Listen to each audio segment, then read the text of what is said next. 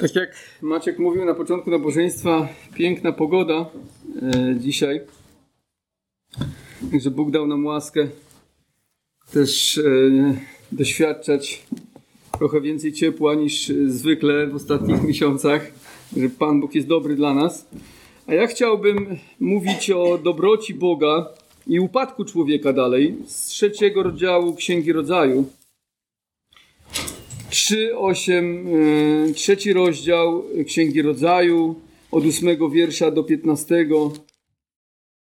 Biblia pokazuje, że Bóg jest dobry. Bóg jest dobry, Bóg jest wspaniały, a człowiek jest zły.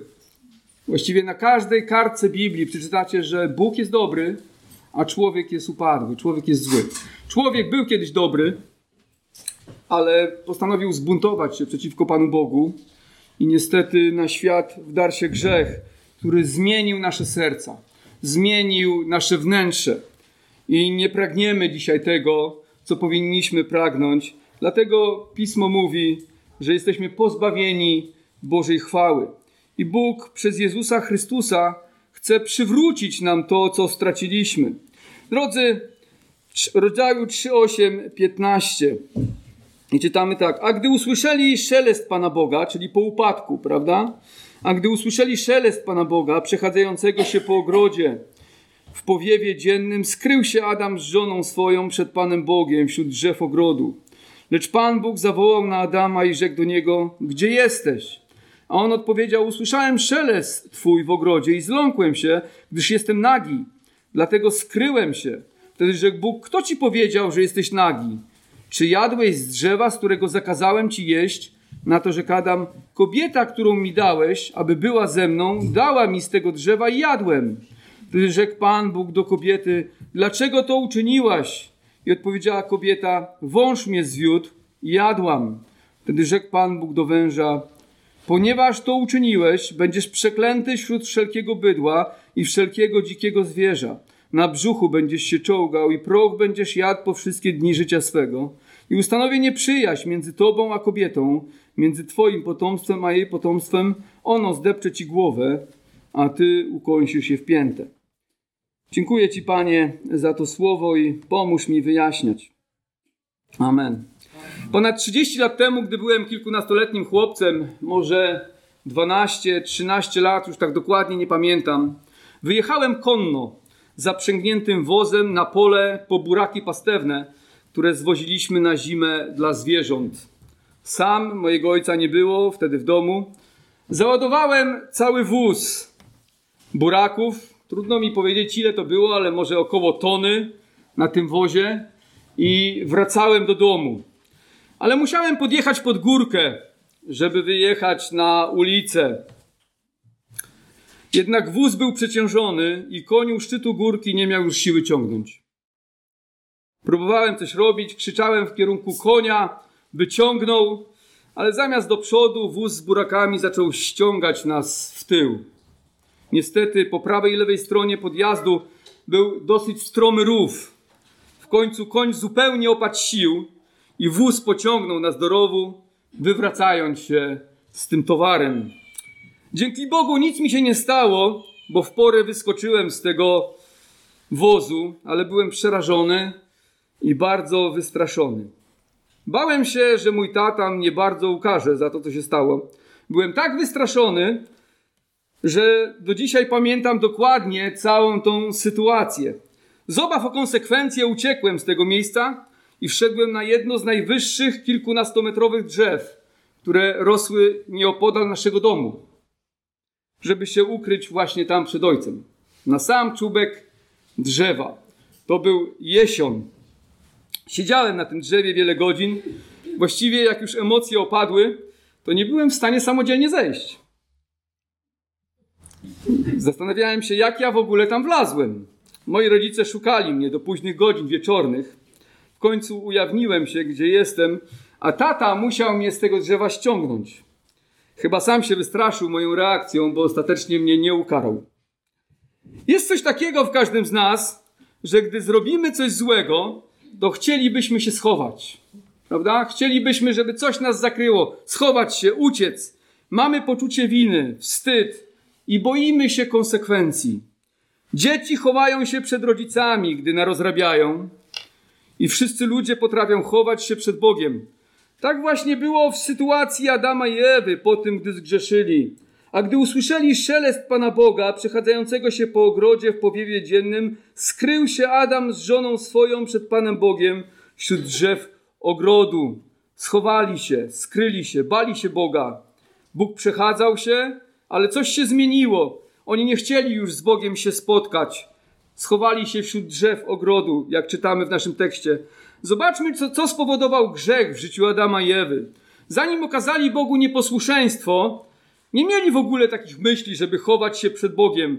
Cieszyli się na spotkanie z Bogiem i cieszyli się niczym niezmąconą społecznością z Panem. Bóg rozmawiał z nimi swobodnie, a oni radowali się tym, że Bóg jest blisko nich. Ale nieposłuszeństwo rozdzieliło Boga i człowieka. Zbudowało mur nieprzyjaźni między nami i od tego czasu grzesznik boi się świętego i sprawiedliwego Boga. Robi wszystko, co może, by nie doszło do konfrontacji między nim a Bogiem. Tak jest do dnia dzisiejszego. Ludzie w swoim grzechu uciekają przed Panem, kryją się przed Panem. Adam z Ewą ukrywali się za drzewami ogrodu, ale dla współczesnego człowieka tymi drzewami, za którymi się ukrywa przed Bogiem, nie chcąc przyznać się do swojego grzechu i pokutować za swoje winy, mogą być to dobre uczynki. Ludzie chowają się za dobrymi uczynkami, nie chcą przyznać się do swojego grzechu, ale próbują odpracować jakoś swój grzech. I myślą, że jeśli będę robił dostatecznie dużo dobrych uczynków, to wtedy może Pan Bóg spojrzy na mnie łagodnie, może zgładzi mój grzech i może będę zbawie, zbawiony. Ludzie, czyniąc dobre uczynki, czują się lepszymi, sprawiedliwymi, zagłuszają wyrzuty sumienia z powodu swojego grzechu ale prawdziwie nie pokutują. Nie chcą przyjść do Boga. Chcą tylko jakoś ułagodzić ten gniew Boga swoimi dobrymi uczynkami. Innym sposobem ukrywania się przed Panem jest martwa religia, ceremonie, obrzędy. Wielu myśli, że w ten sposób zgładzi swoją winę, więc uczestniczą w skomplikowanych ceremoniach religijnych, gdzie wykonuje się wiele różnych gestów i praktyk, które mają za zadanie dać człowiekowi poczucie, że jego wina jest zgładzona. Czym bardziej skomplikowana ceremonia, tym większe przeświadczenie, że jakoś ułagodziłem Pana Boga i mogę się z Nim spotkać. Inni ukrywają się przed Bogiem za swoimi poglądami, wymyślając o Bogu nieprawdziwe rzeczy. Na przykład to, że Go nie ma. Prawda? No, też można się schować. Jak uwierzysz, że nie ma Pana Boga, no to wtedy łagodzisz swoje wyrzuty sumienia. Na przykład myślą tak ateiści. I jest to jedna z form ucieczki. Albo, że Bóg jest taką cukierkową miłością na zasadzie wszelkiej pobłażliwości i nie ukaże nigdy żadnego grzesznika. Jak często się z tym spotykam. Dlaczego Bóg miałby mnie ukarać? Bóg jest miłością. Bóg przecież jest taki dobry wujek, klepie nas po plecach i nie ma pretensji, jeśli chodzi o nasze grzechy. Czasami możemy próbować skryć się przed Panem z naszym grzechem, zamykając nasze Biblię i nie przychodząc do zboru, by nie słyszeć Słowa Bożego. Wtedy też może się troszkę lepiej poczujemy, gdy nie zasiadamy do Słowa, bo wszak ono nas oskarża i przemawia do naszego serca. To więc, jak zamknę Biblię, odłożę daleko od siebie, to może trochę mój stan się poprawi, przynajmniej samopoczucie, bo mój stan z Panem Bogiem się nie zmieni. Ale moje, po, moje samopoczucie może się troszkę poprawi. Ale wszystko po to, by nie przyznać się do swojego upadku i nie upamiętać się. Ale tak naprawdę uciekanie przed Panem z naszym grzechem jest głupie. Wygląda to trochę tak, jak małe dziecko próbuje ukryć się przed niebezpieczeństwem, zamykając oczy. Czy faktycznie, gdy to zrobi, niebezpieczeństwo zniknie? Gdy zamknę oczy, to nie będzie niebezpieczeństwa?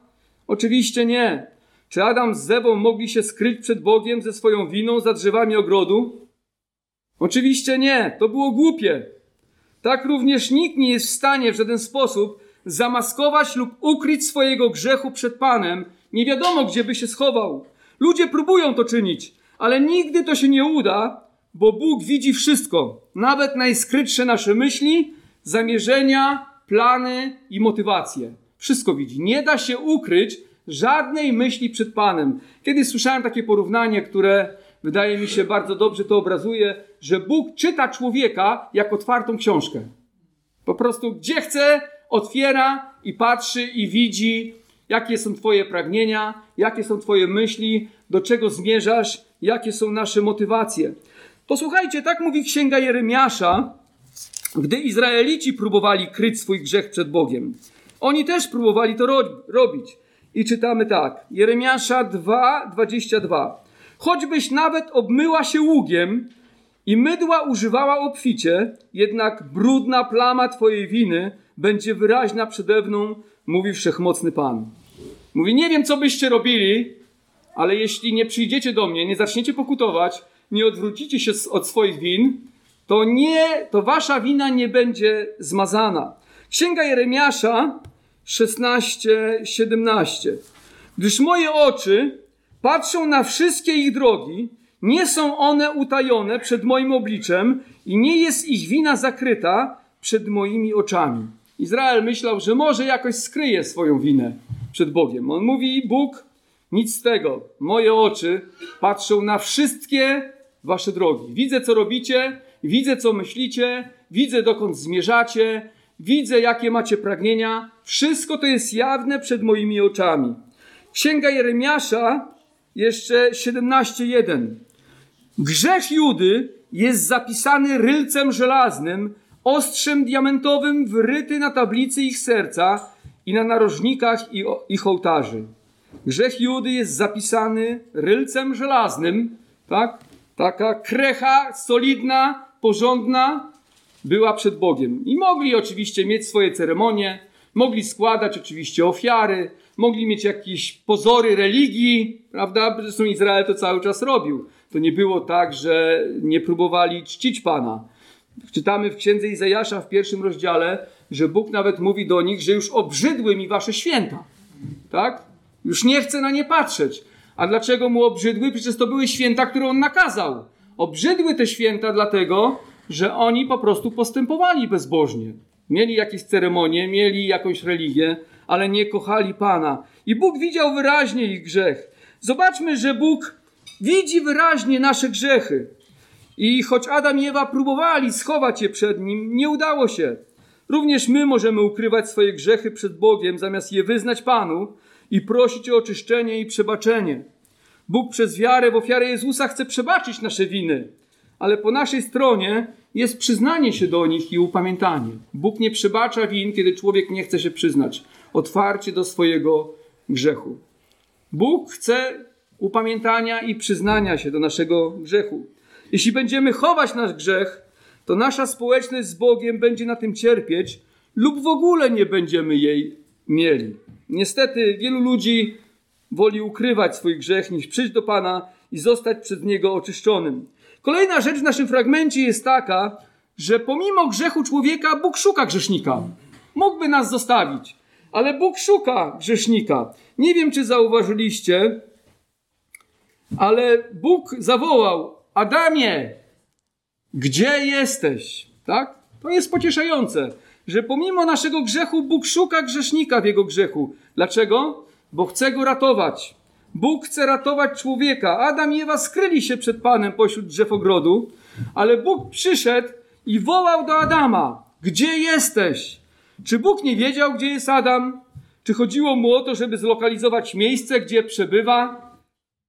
To byłaby jakaś karykatura Boga, prawda? Więc nie o to Bóg pytał.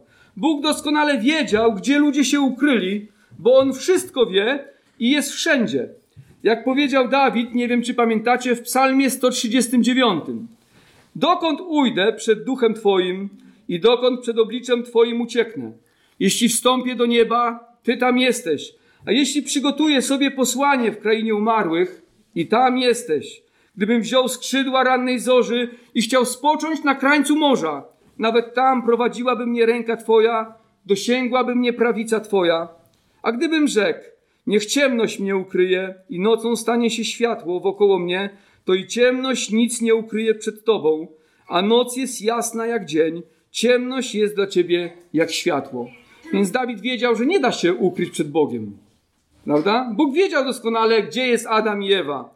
Wołanie Boga do Adama, gdzie jesteś, miało na celu uświadomić ludziom, w jakim znaleźli się miejscu w swoim życiu po tym, gdy okazali Bogu posłuszeństwo.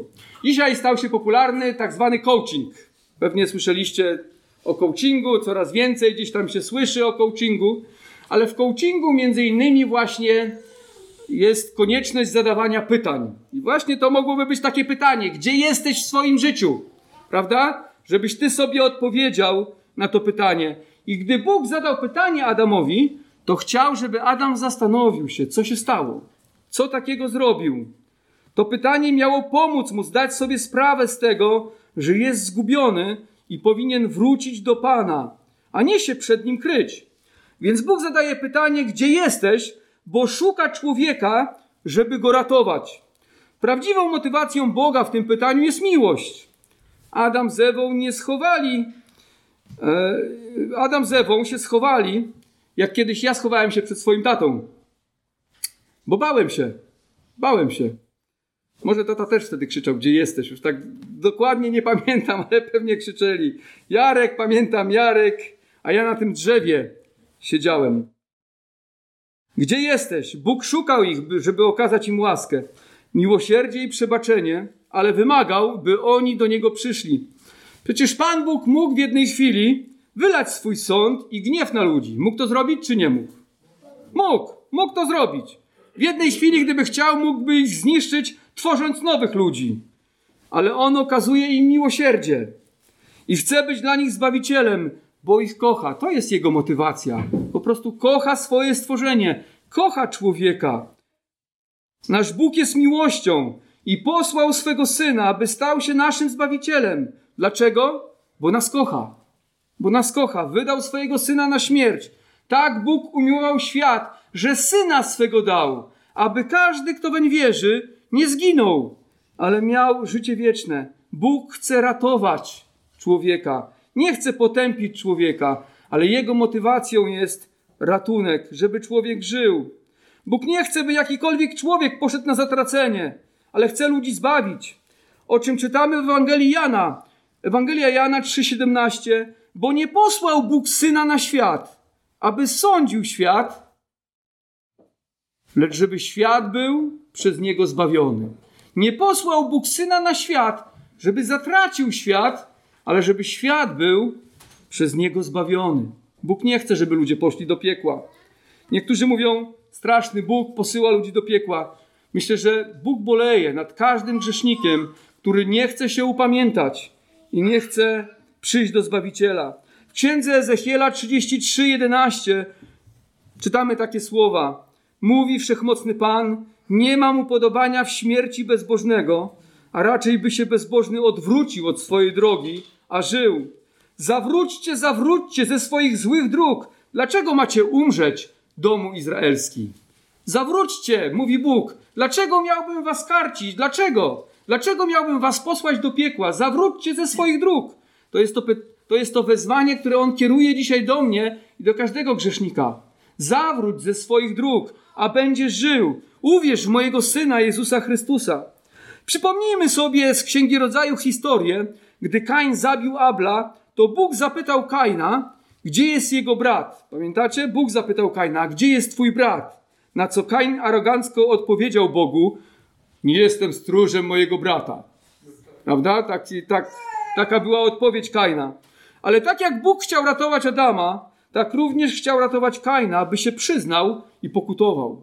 Po to Bóg zadał mu to pytanie, by on się przyznał i pokutował. Czy Kain chciał się przyznać?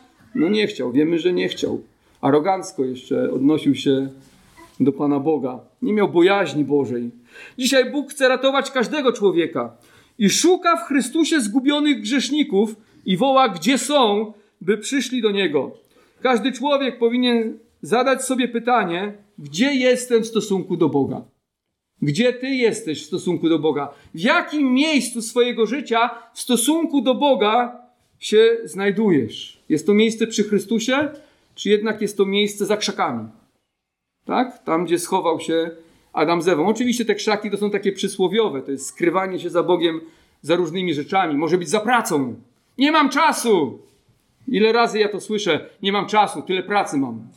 Tyle zajęć, tyle obowiązków. Nie mam czasu na Pana Boga. Ale to jest jeden ze sposobów skrywania się przed Panem Bogiem.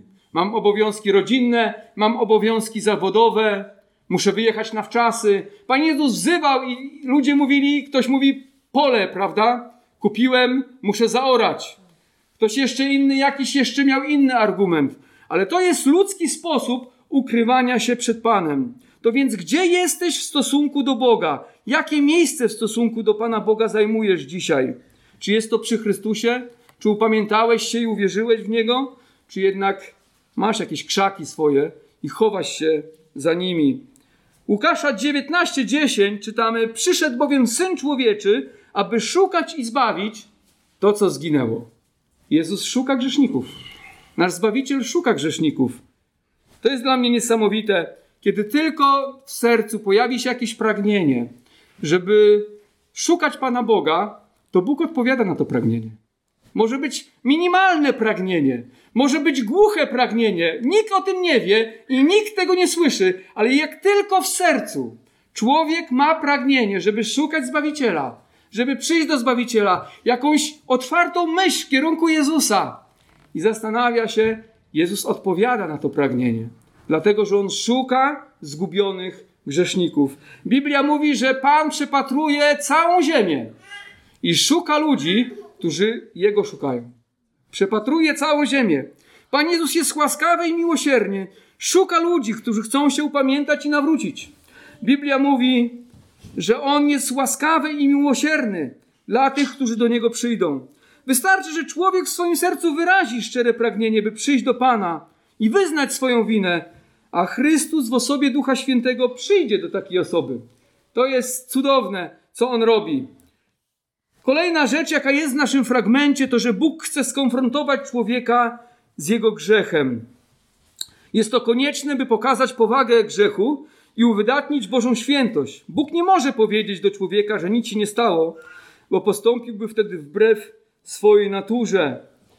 A on odpowiedział: Usłyszałem szelest twój, dziesiąty wiersz w ogrodzie, i zląkłem się, gdyż jestem nagi, dlatego skryłem się. Wtedy rzekł Bóg: Kto ci powiedział, że jesteś nagi? Czy jadłeś z drzewa, z którego zakazałem ci jeść? Widzimy, że Adam odpowiada na wołanie Boga i mówi, że schował się przed Panem z powodu wstydu, bo jest nagi, ale nie przyznaje się Bogu że jadł z drzewa, z którego Bóg zabronił mu jeść. Czy on się przyznaje? No nie przyznaje się, tylko mówi o swoim stanie, coś, jakie ma uczucia. Nie, nie powiedział, Boże, przepraszam, zrobiłem coś strasznego, coś, czego zabroniłeś, jadłem z drzewa, co do którego powiedziałeś, bym nie jadł. Raczej Adam chce to nadal kryć i nie ma w nim skruchy. Podobnie i Ewa. Później widzimy, że ona zwala winę na węża, też nie chce się przyznać. Pan jednak tak zadaje pytania, by doprowadzić Adama do przyznania się. Pyta się, kto mu powiedział, że jesteś nagi? Adamie, kto ci powiedział? Od momentu stworzenia jesteś nagi. I nie było z tym problemu. A teraz raptem się okazuje, że jesteś nagi. Wcześniej też byłeś nagi, ale nie miałeś kłopotów z tym, że jesteś nagi. A te, teraz coś się dzieje z twoim sercem. Kto ci powiedział? I znowu Adam z Ewą nic nie odpowiadają na pytanie Boga ich nagość i wciąż nie chcą się przyznać. Bóg pomaga im jakby przyznać się, ale oni nie chcą tego zrobić. Czy nie tak właśnie działa grzech, że człowiek często bardzo długo nie chce przyznać się do niego? Ile musi się wydarzyć w naszym życiu, zanim się przyznamy i zaczniemy szukać u Boga przebaczenia? Jak krętymi ścieżkami Bóg musi nas poprowadzić, by skłonić nas do pokuty? Wystarczy chwila. Człowiek może upaść i przyznać się i wyznać swoją winę, ale nie chce. Nie chce. Jest coś takiego w nas, że nie chcemy. Wystarczy, że upadniemy na kolana i powiemy: Boże, przepraszam, zmień moje życie. Tak było kiedyś w moim życiu, ponad 20 lat temu, ale zanim to się stało, wieloma krętymi ścieżkami Bóg mnie prowadził, żeby do tego miejsca nie doprowadzić. Dlaczego? Bo wcześniej nie chciałem się przyznać. Nie chciałem się przyznać. Bóg musiał odebrać te wszystkie rzeczy, na których opierałem swoją ufność, żebym w końcu zaczął do Niego wołać. Ile jest ukrywania, kłopotów, cierpienia, frustracji i nieszczęścia w ludziach. A nawet gdy to wszystko jest, i tak wielu nie przychodzi i nie przyznaje się. Nawet gdy Bóg czasami naprawdę daje ostre cięgi grzesznikowi. I tak człowiek nie chce się przyznać. Więc Pan czyni kolejny krok i pomaga Adamowi następnym pytaniem. Czy jadłeś z drzewa, z którego zakazałem ci jeść?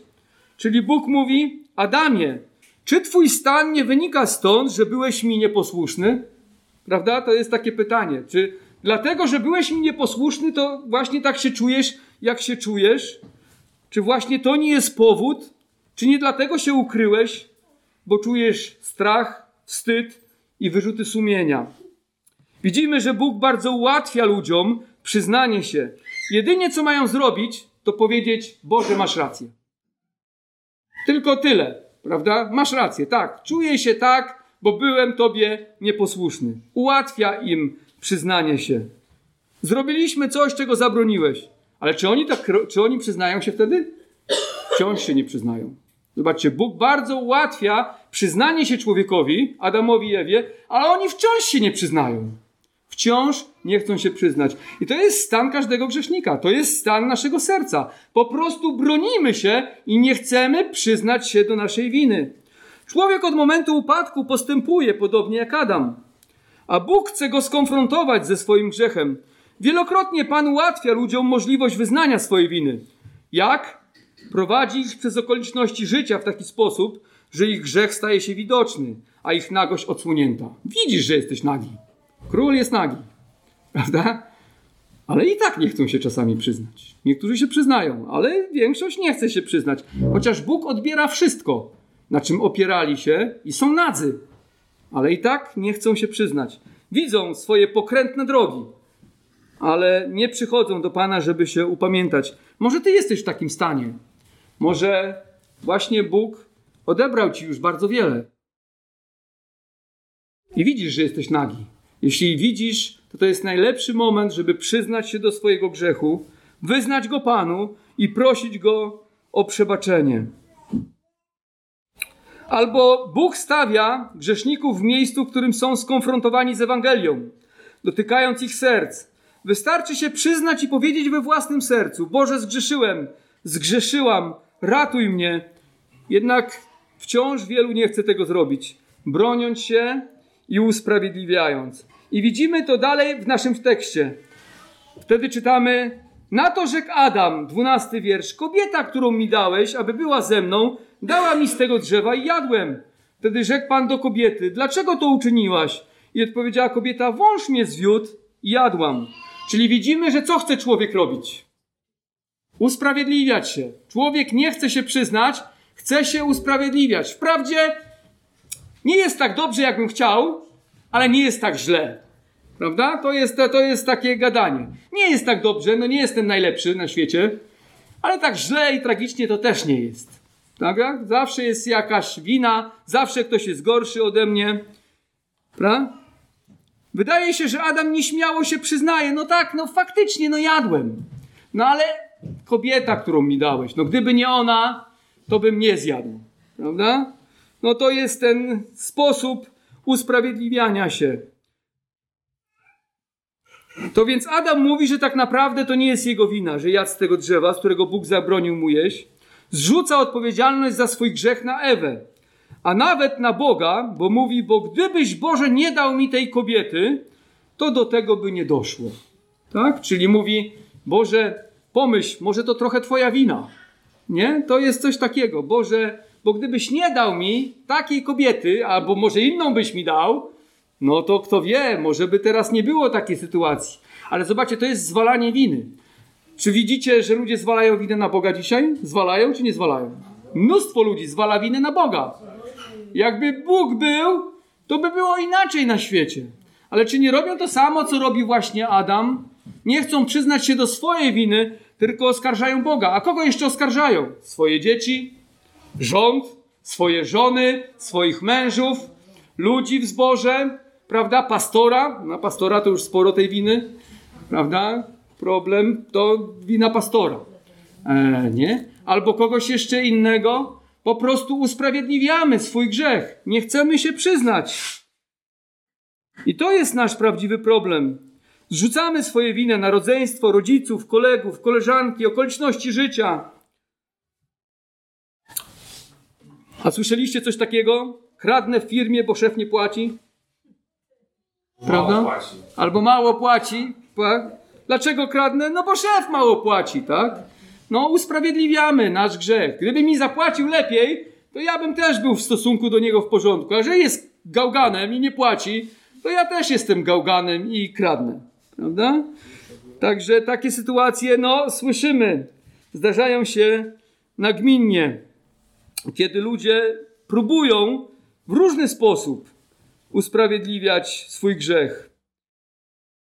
I drodzy, współczesna psychologia nie pomaga nam, współczesna kultura, żeby przyznać się do swojej winy, bo na przykład wiele zachowań grzesznych tłumaczy dzisiaj chorobą, trudnym dzieciństwem albo jakąś traumą. Łagodzi się, e, łagodzi się też wyrzuty sumienia człowieka różnymi terapiami, by lżej było ludziom żyć, ale w ten sposób nigdy nie otrzymują prawdziwej pomocy. Jest to jedynie pudrowanie prawdziwego duchowego ich stanu, bo nigdy się nie przyznają i nie mogą dostąpić przebaczenia. Oczywiście nie wszystkie aspekty psychologii są złe, ale niektóre, które mają za zadanie usprawiedliwiać ludzki grzech, są złe, dlatego że właściwie chcą łagodzić wyrzuty sumienia człowieka. Ale gdy łagodzimy wyrzuty sumienia, no to wtedy trudniej nam się przyznać do naszych grzechów. A jak jest z nami? Czy usprawiedliwiamy swój grzech, czy przyznajemy się do niego? Zrzucamy na kogoś innego winę, czy wiemy, że to my nawaliliśmy? A jak jest z Tobą i ze mną? Co z tym robimy? Przychodzimy do Pana przyznając się, czy oskarżamy innych? To Jego wina. To Jego wina. Jak On mnie przeprosi, to może ja też Go przeproszę. Prawda? I ostatnia rzecz to jest, że Bóg przeklina węża i zapowiada ratunek. Zobaczcie, tutaj mamy takie ciekawe słowa. Wtedy rzekł Pan Bóg do węża, ponieważ to uczyniłeś, będziesz przeklęty wśród wszelkiego bydła i wszelkiego dzikiego zwierza, na brzuchu będziesz się czołgał i proch będziesz jadł po wszystkie dni życia swego i ustanowię nieprzyjaźń między tobą a kobietą, między twoim potomstwem a jej potomstwem, ono zdepcze ci głowę, a ty ukąsisz się w piętę. Bóg przeklina węża za to, że nakłonił Ewę do nieposłuszeństwa, dając również pierwszą zapowiedź ratunku przez posłanie Zbawiciela. To się nazywa, w teologii nazywamy to protoewangelią, czyli pierwsza zapowiedź Ewangelii, pierwsza zapowiedź posłania Zbawiciela. To jest ciekawe, że Bóg mówi to do diabła, tak? Bóg diabłu zapowiada jego klęskę i zapowiada posłanie Zbawiciela. Prawdopodobnie ludzie słyszą to, już mogą się cieszyć z tego, co Bóg zapowiedział. Wiemy, że szatan posłużył się wężem, by zwieść Ewę. Rozumiem, że diabeł, który jest duchem, w jakiś sposób wstąpił w węża i przemówił przez niego do Ewy. Mówiliśmy ostatnio, że prawdopodobnie wąż wyglądał inaczej w raju niż wygląda obecnie, bo przekleństwo przecież spowodowało, że czołga się na brzuchu i je proch i jest takim odrażającym gadem. To więc nie wiemy, jak wyglądał wąż w raju, ale prawdopodobnie wyglądał inaczej. Być może był wyprostowany, prawda? E, I w ósmym rozdziale Ewangelii Mateusza mamy historię, jak Pan Jezus wypędza demony z dwóch opętanych, a duchy nieczyste proszą Jezusa, by pozwolił im wejść w pobliskie stado świń. Na co Pan Jezus się zgadza, czyli duch może zamieszkać w zwierzęciu, tak, w jakimś ciele i posłużyć się takim zwierzęciem. Z tamtego fragmentu wiemy, że świnie zniewolone przez demony rzucają się z urwiska. Ale chcę zwrócić Waszą uwagę na to, właśnie, że duch może posłużyć się jakimś zwierzęciem, i w tym przypadku właśnie wygląda na to, że tak było. Diabeł, Lucyfer posłużył się wężem. Można zadać pytanie, dlaczego Bóg przeklął węża? Tak? Dlaczego nie przeklął szatana, a przeklął węża? Tak? Wąż był ofiarą tylko tego, że diabeł się nim posłużył. No, drodzy, e, przede wszystkim musimy pomyśleć o szatanie. Kim był szatan, zanim dojdziemy do węża? Biblia mówi, że Lucyfer e, mieszkał w niebie, zanim się zbuntował. Był archaniołem i miał możliwość obcować z Bogiem. Sprzeciwił się mu, ulegając pysze swego serca. Biblia mówi w księdze Ezechiela, że chciał zrównać się z Panem. Zbuntował się i został z nieba wypędzony. Zajmował w niebie wysoką pozycję, a teraz jest pod przekleństwem, a jego wyrok postanowiony. Więc wąż, który ma się czołgać po brzuchu, ma jeść proch i dla większości ludzi jest odrażającym gadem, ilustruje, jak nisko upadł szatan. To właśnie jest zadaniem jakby tego obrazu, że wąż został przeklnięty. Gdy patrzymy na węża, powinniśmy pomyśleć, jak nisko upadł diabeł. Był kiedyś w niebie, miał wysoką pozycję, prawda? Był przy Bogu, zajmował wysokie miejsce, a teraz spadł na samo dno. Tak? I o to chodzi. No więc za każdym razem, gdy spojrzymy na węża, powinniśmy pomyśleć, jak nisko upadł szatan. Był wspaniałym stworzeniem, a teraz jest stworzeniem przeklętym. Był na samym szczycie. Bóg obdarzył go niezwykłym pięknem. Jednak przez swój bunt zostało mu przeznaczone jezioro ognia i siarki. Czytamy o tym w Księdze Objawienia, 20 rozdział, 10 wiersz. Większość ludzi myśli, że diabeł mieszka w piekle i jest tam szefem, miesza smołę. Prawda? Tak, tak, taki jest taki obraz w kulturze diabła. Ale Biblia mówi, że diabeł boi się piekła i nie chce tam trafić. Biblia mówi, że boi się piekła. On nie mieszka w piekle, on właśnie nie chce trafić do piekła. Chociaż ma zapowiedziane, że kiedyś tam trafi. A gdzie mieszka diabeł? No Biblia mówi, że obecnie mieszka na ziemi i w okręgach niebieskich. Tak? Czyli gdzieś w kosmosie i gdzieś tutaj na ziemi. Pamiętacie księgę Hioba, kiedy diabeł przychodzi przed Hioba i Bóg pyta się go, skąd przybywasz? A on mówi, przewędrowałem ziemię wzdłuż i wszerz. Prawda? Czyli diabeł obecnie przybywa na ziemi, jego demony przybywają na ziemi, zostali wypędzeni z nieba, chociaż diabeł póki co ma jakiś dostęp do nieba. Bo czytamy w Biblii, że on idzie przed Boga i oskarża wierzących. Tak? Jest oskarżycielem braci. To więc jakiś dostęp jeszcze ma, ale nie może tam przebywać tak jak kiedyś przebywał i nie może wpatrywać się w Bożą chwałę. E, nie wiem, czy zauważyliście, że diabeł często jest czczony lub przedstawiany pod postacią węża w kulturze, prawda? Wiele religii jakichś pogańskich właśnie ma e, węża gdzieś tam, jakiś symbol, prawda? Czy jakieś figurki węża i czci węża. Wąż już na zawsze pozostanie symbolem szatana. Obraz czołgającego się po brzuchu węża będzie kojarzył się z upadłym diabłem. I być może Lucyfer myślał, że udało mu się zniszczyć Boże dzieło, zatriumfować nad Bogiem. Najpierw pociągnął za sobą jedną trzecią aniołów, o czym mówi Księga Objawienia, a teraz udało mu się skłonić podstępem do nieposłuszeństwa ludzi, by przyłączyli się do buntu i rebelii i pomnażali bunt przeciwko Bogu. Ale Bóg zapowiedział, że wszystko odbuduje przez potomka kobiety, który przyjdzie i zgniecie głowę węża, czyli zniszczy szatana. Prawda? Pamiętacie? I ustanowię nieprzyjaźń między tobą a kobietą, między twoim potomstwem a jej potomstwem. Ono zdepcze ci głowę, a ty ukąsisz się w piętę.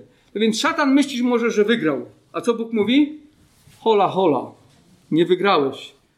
Tak? Zniszczyłeś część mojego dzieła. Tak? Sprawiłeś, że człowiek upadł, ale ja sprawię, że przyjdzie kiedyś człowiek, tak? którego ty zwiodłeś i co ten człowiek zrobi? Zniszczy ciebie zgniecie Twoją głowę. Tak?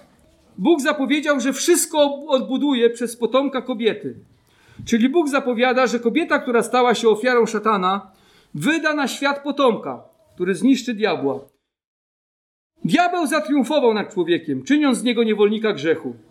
Ale Pan sprawi, że któregoś dnia człowiek zatriumfuje nad szatanem. Czyli przekleństwo, jakie przyniósł Lucyfer, zostanie odwrócone a przyjdzie to przez człowieka, który narodzi się z kobiety. Tym człowiekiem będzie Jezus Chrystus. Jezus Chrystus. To On zwyciężył szatana na krzyżu, powodując, że ludzie, którzy przez bunt stali się niewolnikami szatana w swoim grzechu, mogą dostąpić dzisiaj przebaczenia i życia wiecznego przez wiarę w Chrystusa. Jezus naprawił to, co zniszczył szatan. Ewangelia Jana 12:31 mówi o tym. Zobaczcie, co Pan Jezus powiedział krótko przed swoją śmiercią. Teraz odbywa się sąd nad tym światem, teraz władca tego świata będzie wyrzucony. Wraz ze śmiercią Jezusa szatan został pokonany, droga do zbawienia otwarta, a całkowite zniszczenie diabła postanowione i zapieczętowane przez dzieło krzyża. Wprawdzie diabeł ukąsił Jezusa w piętę, czytamy w naszym fragmencie, pamiętacie, że ty ukąsisz go w piętę. W jaki sposób diabeł ukąsił Jezusa w piętę? No chodzi o to, że zadał mu cierpienie i zadał mu ból, tak? Może myślał, że przez to, że Jezus pójdzie na krzyż i umrze, odniesie kolejny triumf i kolejne zwycięstwo, że pokona Syna Bożego. A co to było? To był gwóźdź do jego trumny. Tak? Czyli krzyż, może diabeł myślał, że będzie zwycięstwem dla niego, stał się gwoździem do jego trumny. Pan Jezus zmartwychwstał, a jego imię jest ponad wszelkie imię, i obecnie czytamy w Księdze Objawienia w pierwszym rozdziale, ma klucze śmierci i piekła. Zaufajmy Mu, będziemy żyli z Nim na wieki. Amen. Zachęcam do powstania i do modlitwy. Panie nasz, upadek to jest straszna rzecz. Panie, grzech to jest straszna rzecz. I widzimy, widzimy jak y, grzech mocno tkwi w naszych sercach i nie chcemy się przyznać do naszych grzechów. Po prostu mamy opór, żeby przyjść do Ciebie i się przyznać. Ale Ty dajesz łaskę, że każdy, kto wyrazi chęć i pragnienie, i Ty wzbudzasz też to pragnienie, to przyjdzie do Ciebie i przyzna się. Ty ułatwiasz nam tą drogę. Ty wychodzisz nam naprzeciw. Wymagasz od nas przyznania się upamiętania, ale nie zostawiasz nas samych w tym, bo grzech jest dla nas zbyt mocny. Ty wychodzisz nam naprzeciw i ułatwiasz nam drogę, abyśmy mogli wyznać swoją winę, abyś mógł nas uratować przez zbawienie w Chrystusie. Dziękujemy Ci, Panie Jezu. Dziękujemy Ci, że odwróciłeś to przekleństwo, które przyszło na nas przez bunt, przez szatana, a Ty sprawiłeś, że dzisiaj możemy cieszyć się radością, społecznością z Tobą, mając pewność, że kiedyś wszelkie zło i wszelkie dzieła diabła zostaną zniszczone. Bądź wywyższony, Panie. Amen.